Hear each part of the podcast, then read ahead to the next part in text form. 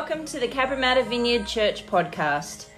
We are a missional community in southwestern Sydney that desires to be a preview community of God's generous rule and reign. For more information, check out cabramattavineyard.org.au.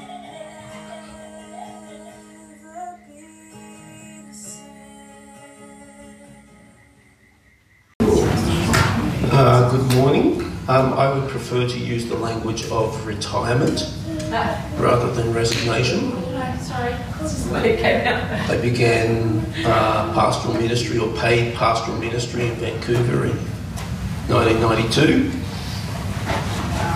So 30 years in ministry is not a bad stint. Uh, now, I don't believe that we retire from ministry, uh, but I am retiring from pastoral leadership. um, having handed over to Glenn and Alicia for uh, an extended period of leave, doesn't seem to make much sense to take it back. Um, so here we are. But we're also on the home stretch in the book of Revelation, and this morning we're going to look at chapters 15 and 16. Uh, the reason for that is because chapters 15 is quite short, and the two kind of go together. So they got broken up by whoever put the numbers in, uh, but they belong together. So Gordon Fee writes that this chapter is an overture to the final judgment, which will take place when the seven angels with the seven plagues come out of the heavenly temple. This judgment will be the culmination of God's work of redemption and will result in the destruction of evil and the establishment of God's kingdom. So we'll see how my voice uh, holds up. I've been crook all week. um, doing my best not to be crook this next week because I would like to make it to Melbourne uh, next weekend. So John writes, Then I saw another sign in heaven, great and amazing. Now you remember last time uh, when we left the book of Revelation, there was blood in the streets. Um, quite a lot of blood, in fact. Uh, God had gathered in a harvest of the wicked and rebellious and thrown them into the winepress of his wrath, and the blood flowed out of the winepress up to a horse's shoulders uh, for about 150 k's. So that's a fair amount of blood. And so John looks away from the blood and he sees another sign in heaven seven angels with seven plagues, which are the last, for with them the wrath of God is finished. And then I saw what appeared to be a sea of glass mingled with fire, and also those who had conquered the beast and its image and the number of its name, standing beside the sea of glass, with harps of God in their hand, and they sang the song of Moses and the servant of God, uh, sorry, Moses, the servant of God, and the song of the Lamb. So, though this chapter is about the outpouring of God's wrath, the context, as usual in the Revelation, is worship. Uh, because worship is the place from which the people of God are meant to uh, go into life and into battle.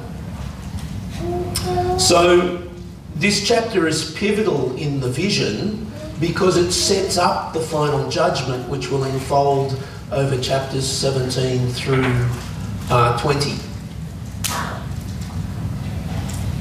So, Wright uh, comments the scene is one of worship, with the people of God singing and giving praise uh, to the one who is about to bring his work of justice to its conclusion.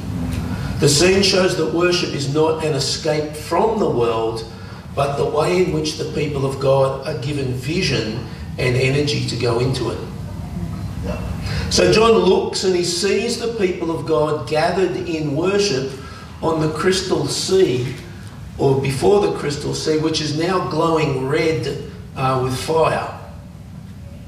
We're not given explanations as to what these things are, nor should we really look for explanations of the details. This is a it's picture language. It's con- conjuring up a picture, and they're carrying the harps of God, and they sing a song which we as vineyard people uh, will recognise from Kevin Prosch uh, in the early 90s, one of the great vineyard worship songs, King of Saints. Great and amazing are your deeds, O Lord God the Almighty. Just and true are your ways, O King of the nations. Who will not fear you, O Lord, and glorify your name? For you alone are holy, all the nations will come and worship you. For your righteous acts have been revealed. Now, this is interesting because we worship God for lots of things, but God also gets the blame for lots of things. Uh, and when things go wrong, that's when people, even pagan people, are likely to think of God and blame Him for whatever it went wrong. Right, so we are living in a time of increasing calamity, uh, bushfires. We swing between drought and bushfires and floods and storms. And these things are called by insurance companies acts of God, as if God's to blame. But what this song is saying is that a time is coming when the nations will gather to worship God. And the reason they gather to worship God is because God's judgments will be revealed and they will recognize that his judgments are just, that every decision God makes is the right decision and is the best decision.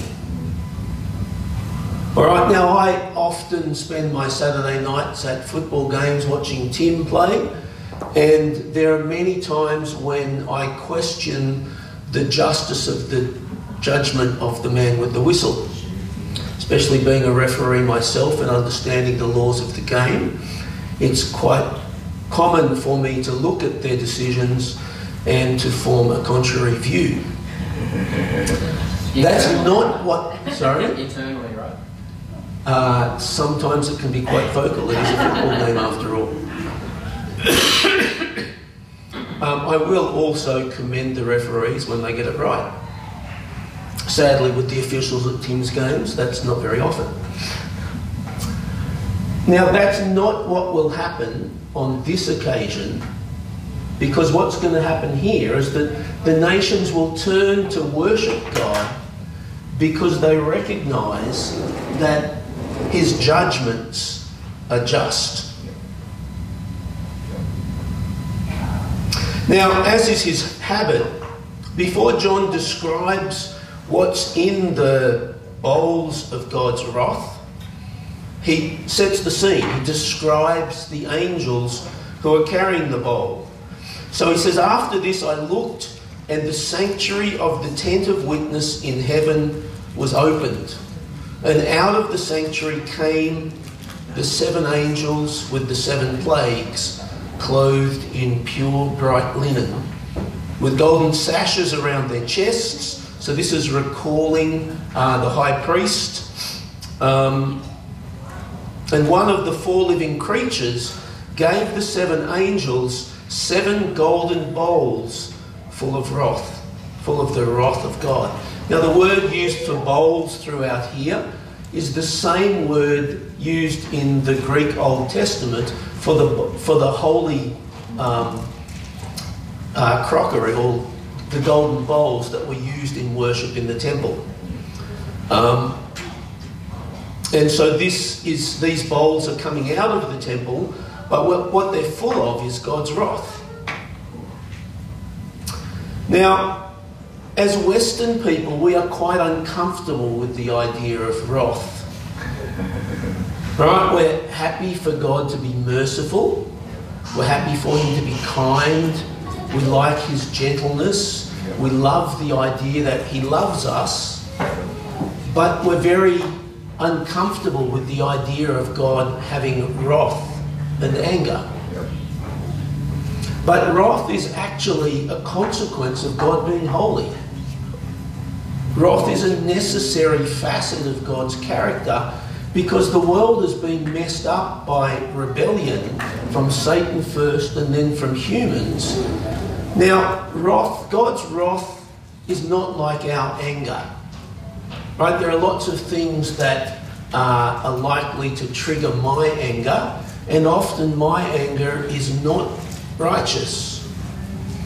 But God's wrath is part of his righteousness. It's because God is righteous that he is implacably opposed to everything that messes up his world and stops his creatures from coming and worshipping him.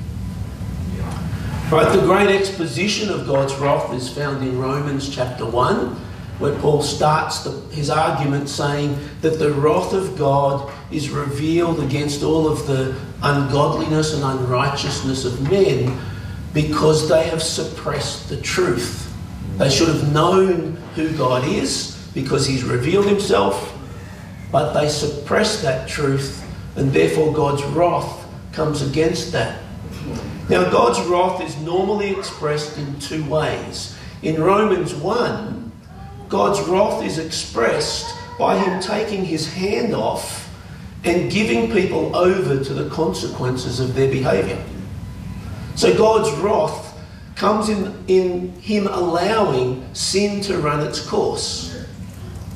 Right, and that's what happens here with the first four bowls um, which parallel the first uh, four trumpets, um, that what's happening is that the elements are being poured out against the humans, and this is a consequence of uh, God just allowing nature to take its course, God allowing sin to have its consequences, and for humans to experience their consequences.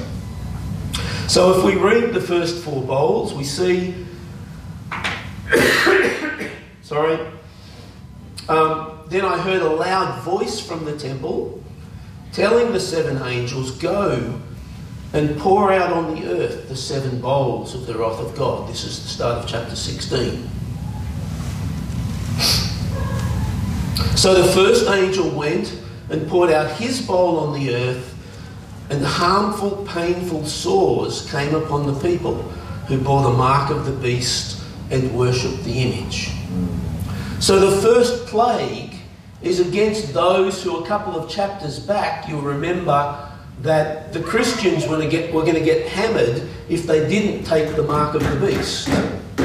Now we discover that all of those who accepted the mark of the beast now experience this first plague, which is these horrible uh, weeping infectious sores um, coming on the people who uh, accepted the mark and submitted to the number of the beast's name.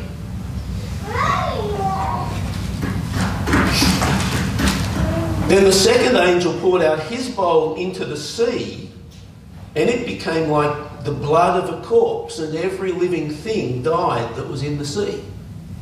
Right, so the second plague the sea turns to blood. And then the rivers also turn to blood. So the oceans have turned to blood. Now the fresh waters turn to blood with the third plague.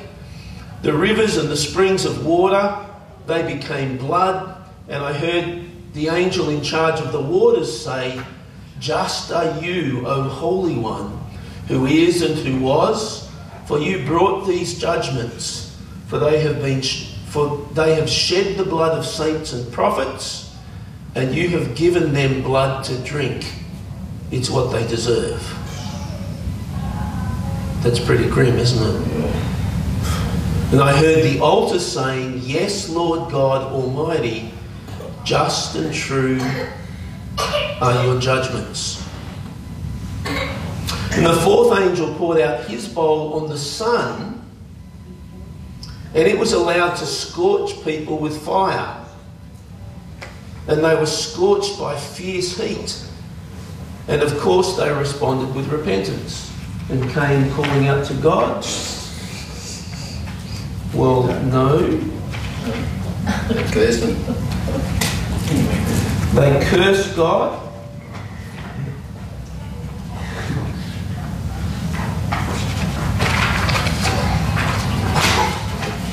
Sorry. Just need to get my things together here.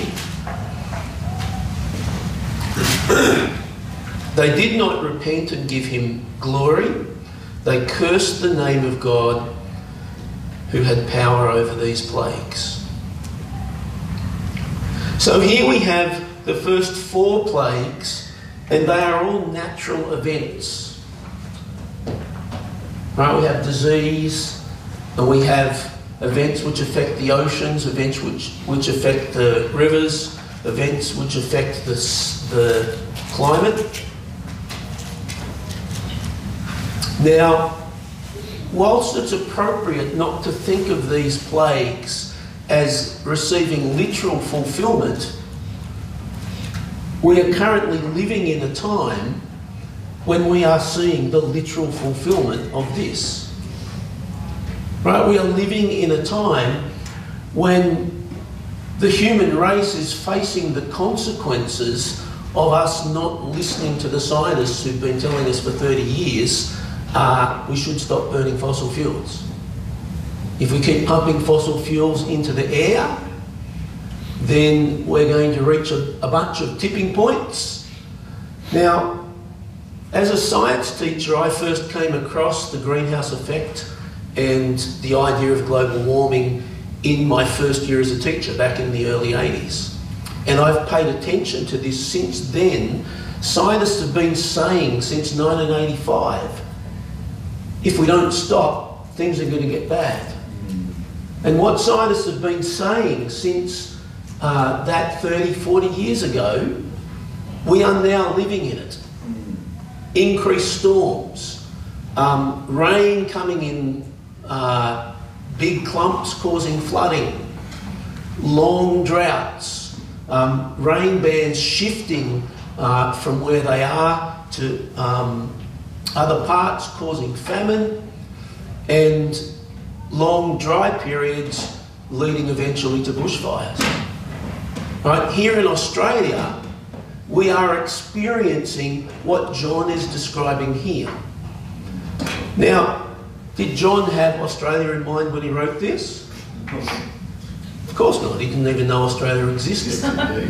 what he's saying is that God's judgment on uh, the unrighteous will come in the form of nature rising up. But remember that humans were given stewardship of the earth.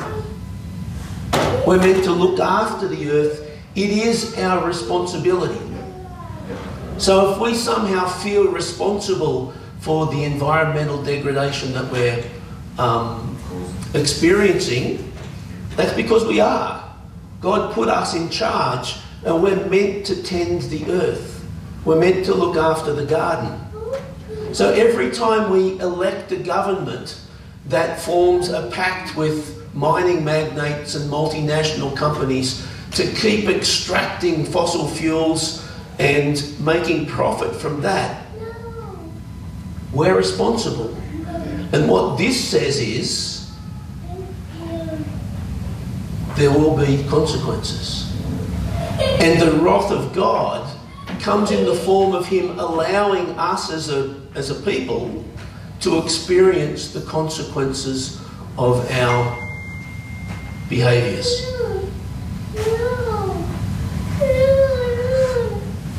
The fifth angel poured out his bowl on the throne of the beast, and its kingdom was plunged into darkness.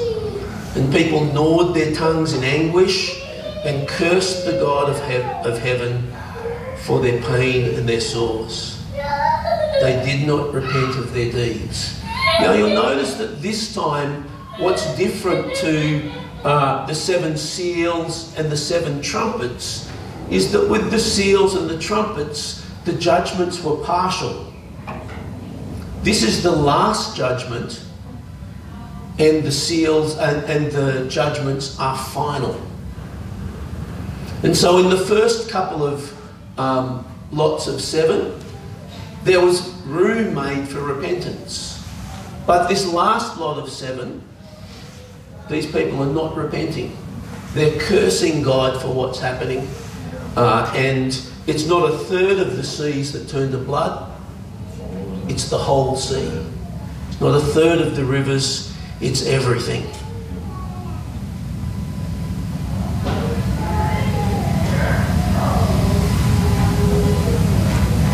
And so the sixth angel poured out his bowl on the great river Euphrates, and its water was dried up to prepare the way for the kings from the east.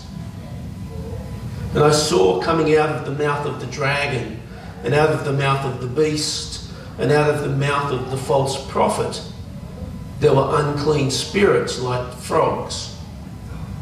Now, this might seem a little strange the Euphrates. Why the Euphrates? All right, now remember that everything in these chapters is symbolic. Now, John is writing about judgment coming on Rome, but he's called Rome Babylon. Right, and Babylon was protected by the Euphrates River. And the danger to the Roman Empire came from the east. Right? The, the people that the Romans feared were the Parthians, right? The nomadic tribes of Central Asia who were scattered all over the east.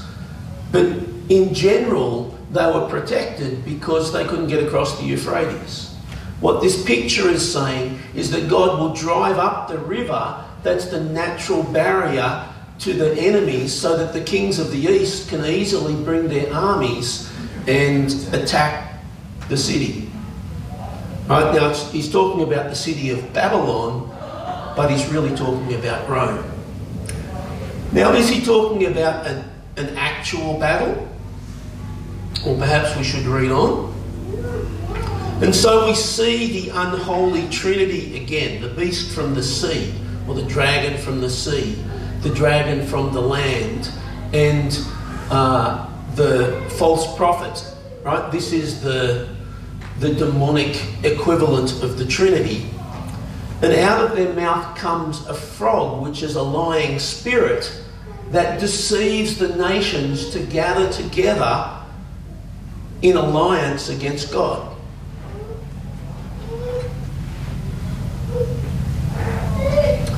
And so there is a massive assembly um, so the demonic spirits performing signs. Sorry, should have put my glasses on. That go ahead of the kings of the whole world to assemble them for battle for the great day of God Almighty. If we read on, behold, I'm coming like a thief. Blessed is the one who stays awake keeping his garments on, that he may not go down naked and be seen exposed. Right, what the heck? Where does that come from? In the midst of the seven bowls of wrath, it's like you're watching a movie and Jesus is shaking you. You still with me? Aren't you still paying attention? Wake up. I'm coming soon. Now remember, the context of this is that the churches of Asia are about to experience a really tough time. They're, they're going to get hammered by the local authorities in their towns and cities for their refusal to participate in the worship of Caesar, in the um, Caesar cult. And so John is foretelling the judgment of Rome but in the midst of it, he reminds them Jesus is coming soon. Behold, I'm coming like a thief. That doesn't mean that he's coming to steal stuff, that means he's coming unexpectedly. Stay awake. Keep your clothes on. Be ready. So the armies of the nations assemble at a place that in Hebrew is called Armageddon. We heard that before? We have? Right, quite famous in Christian folklore. You know how many times the Bible talks about Armageddon? Yeah, just once. Only here. And yet there are whole books, series of books that have been written about Armageddon. Right? It's just a symbol. Right, now the word itself actually means the mountain of Megiddo. Now, Megiddo is a real place. Uh, I think it's in Jordan. Um, it might be Israel, but I think it's in Jordan. And it's a place where a number of very important battles occurred in the ancient world. Um, but here it's just a symbol of the nations gathering their armies together against God. What's happening in the vision is that God is bringing rebellion and evil together in one place so that he can deal with it all at the one time. That's what's going on symbolically in the vision. Um, but there's lots of uh, spectacular nonsense that's being written about the Battle of Armageddon and all of the events in human history that will precede this battle. It's just nonsense. Right? What we're meant to take from this is that a day will come when God will defeat all of his enemies. And we're going to get those things unfolding for us over the next couple of chapters. In chapters 17 and 18, God will deal with the evil empire, Rome, which is opposed against the people that John is writing to. Um, and then he will deal with the monsters, the dragons. And finally, God will deal with the powers that are behind the monsters, that are behind the empire, that is sin and death and Satan.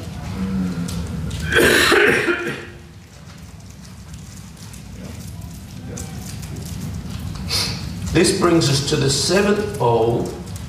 The seventh angel pours his bowl into the air, and a loud voice came out of the temple from the throne saying, It is done. So we shouldn't think that these seven bowls have to happen before we get to chapter 7, uh, chapter 17. Remember what we've got is a whole bunch of uh, paintings, pictures, which are all different perspectives of the same thing. So we had the seven seals, then we had the seven trumpets, now we've got the seven bowls, and they're all describing what is about to happen now from chapters 17 to, to 20. Right, these things are simultaneous. They're different ways of looking at the same thing. And every time when we get to the seventh thing, it's over. It's the end. And so with the seventh bowl, the voice says, It is done.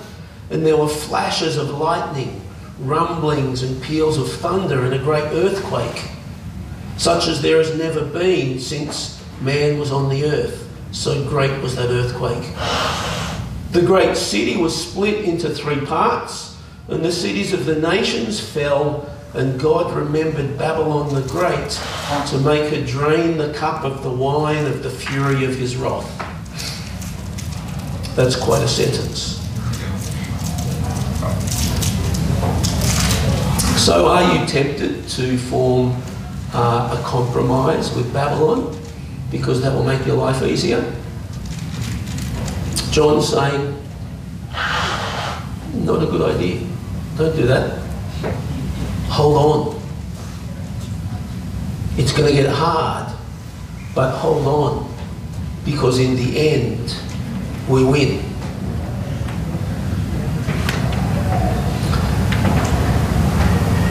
Now, there's often massive earthquakes, but we shouldn't think that this is talking about a literal earthquake that's going to split the city of Rome into three parts.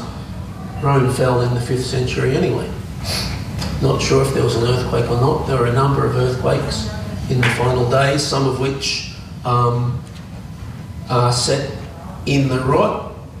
But we're not talking about a specific earthquake. John's readers understood that this is the way in which you talk about events which change the world. Right? We're talking about earth shaking events in terms of things that will change everything for the people who live through them.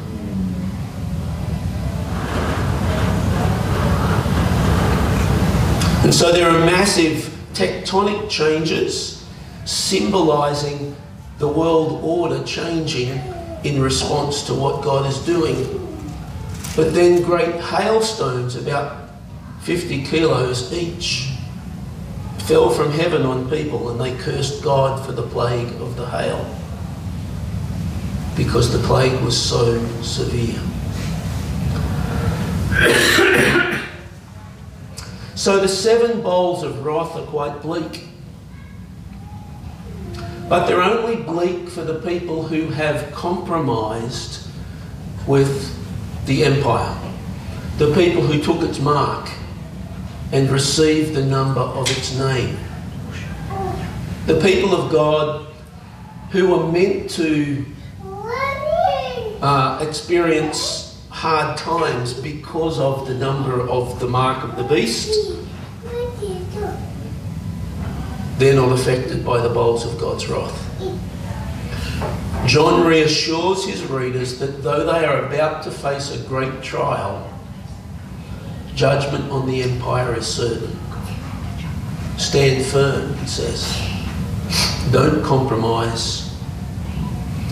Persevere to the end, and you'll receive your reward.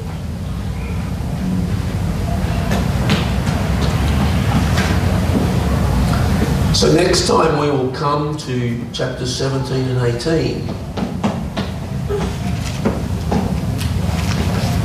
where we will read about Babylon, the great harlot, and the fall of the empire. Let's pray.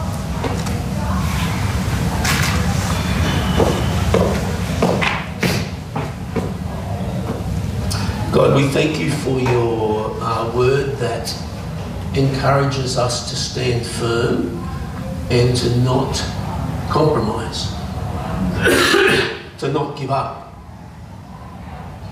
We pray that you'll help us to stand firm. And we pray that where we have opportunity to participate in the care of the earth, where we have a voice that we can raise against those who are acting against uh, the best future of our children and our grandchildren. That we will not flinch, that we will not stay silent, but that we will have our say and we will take our place as earth keepers. Pray in Jesus' name.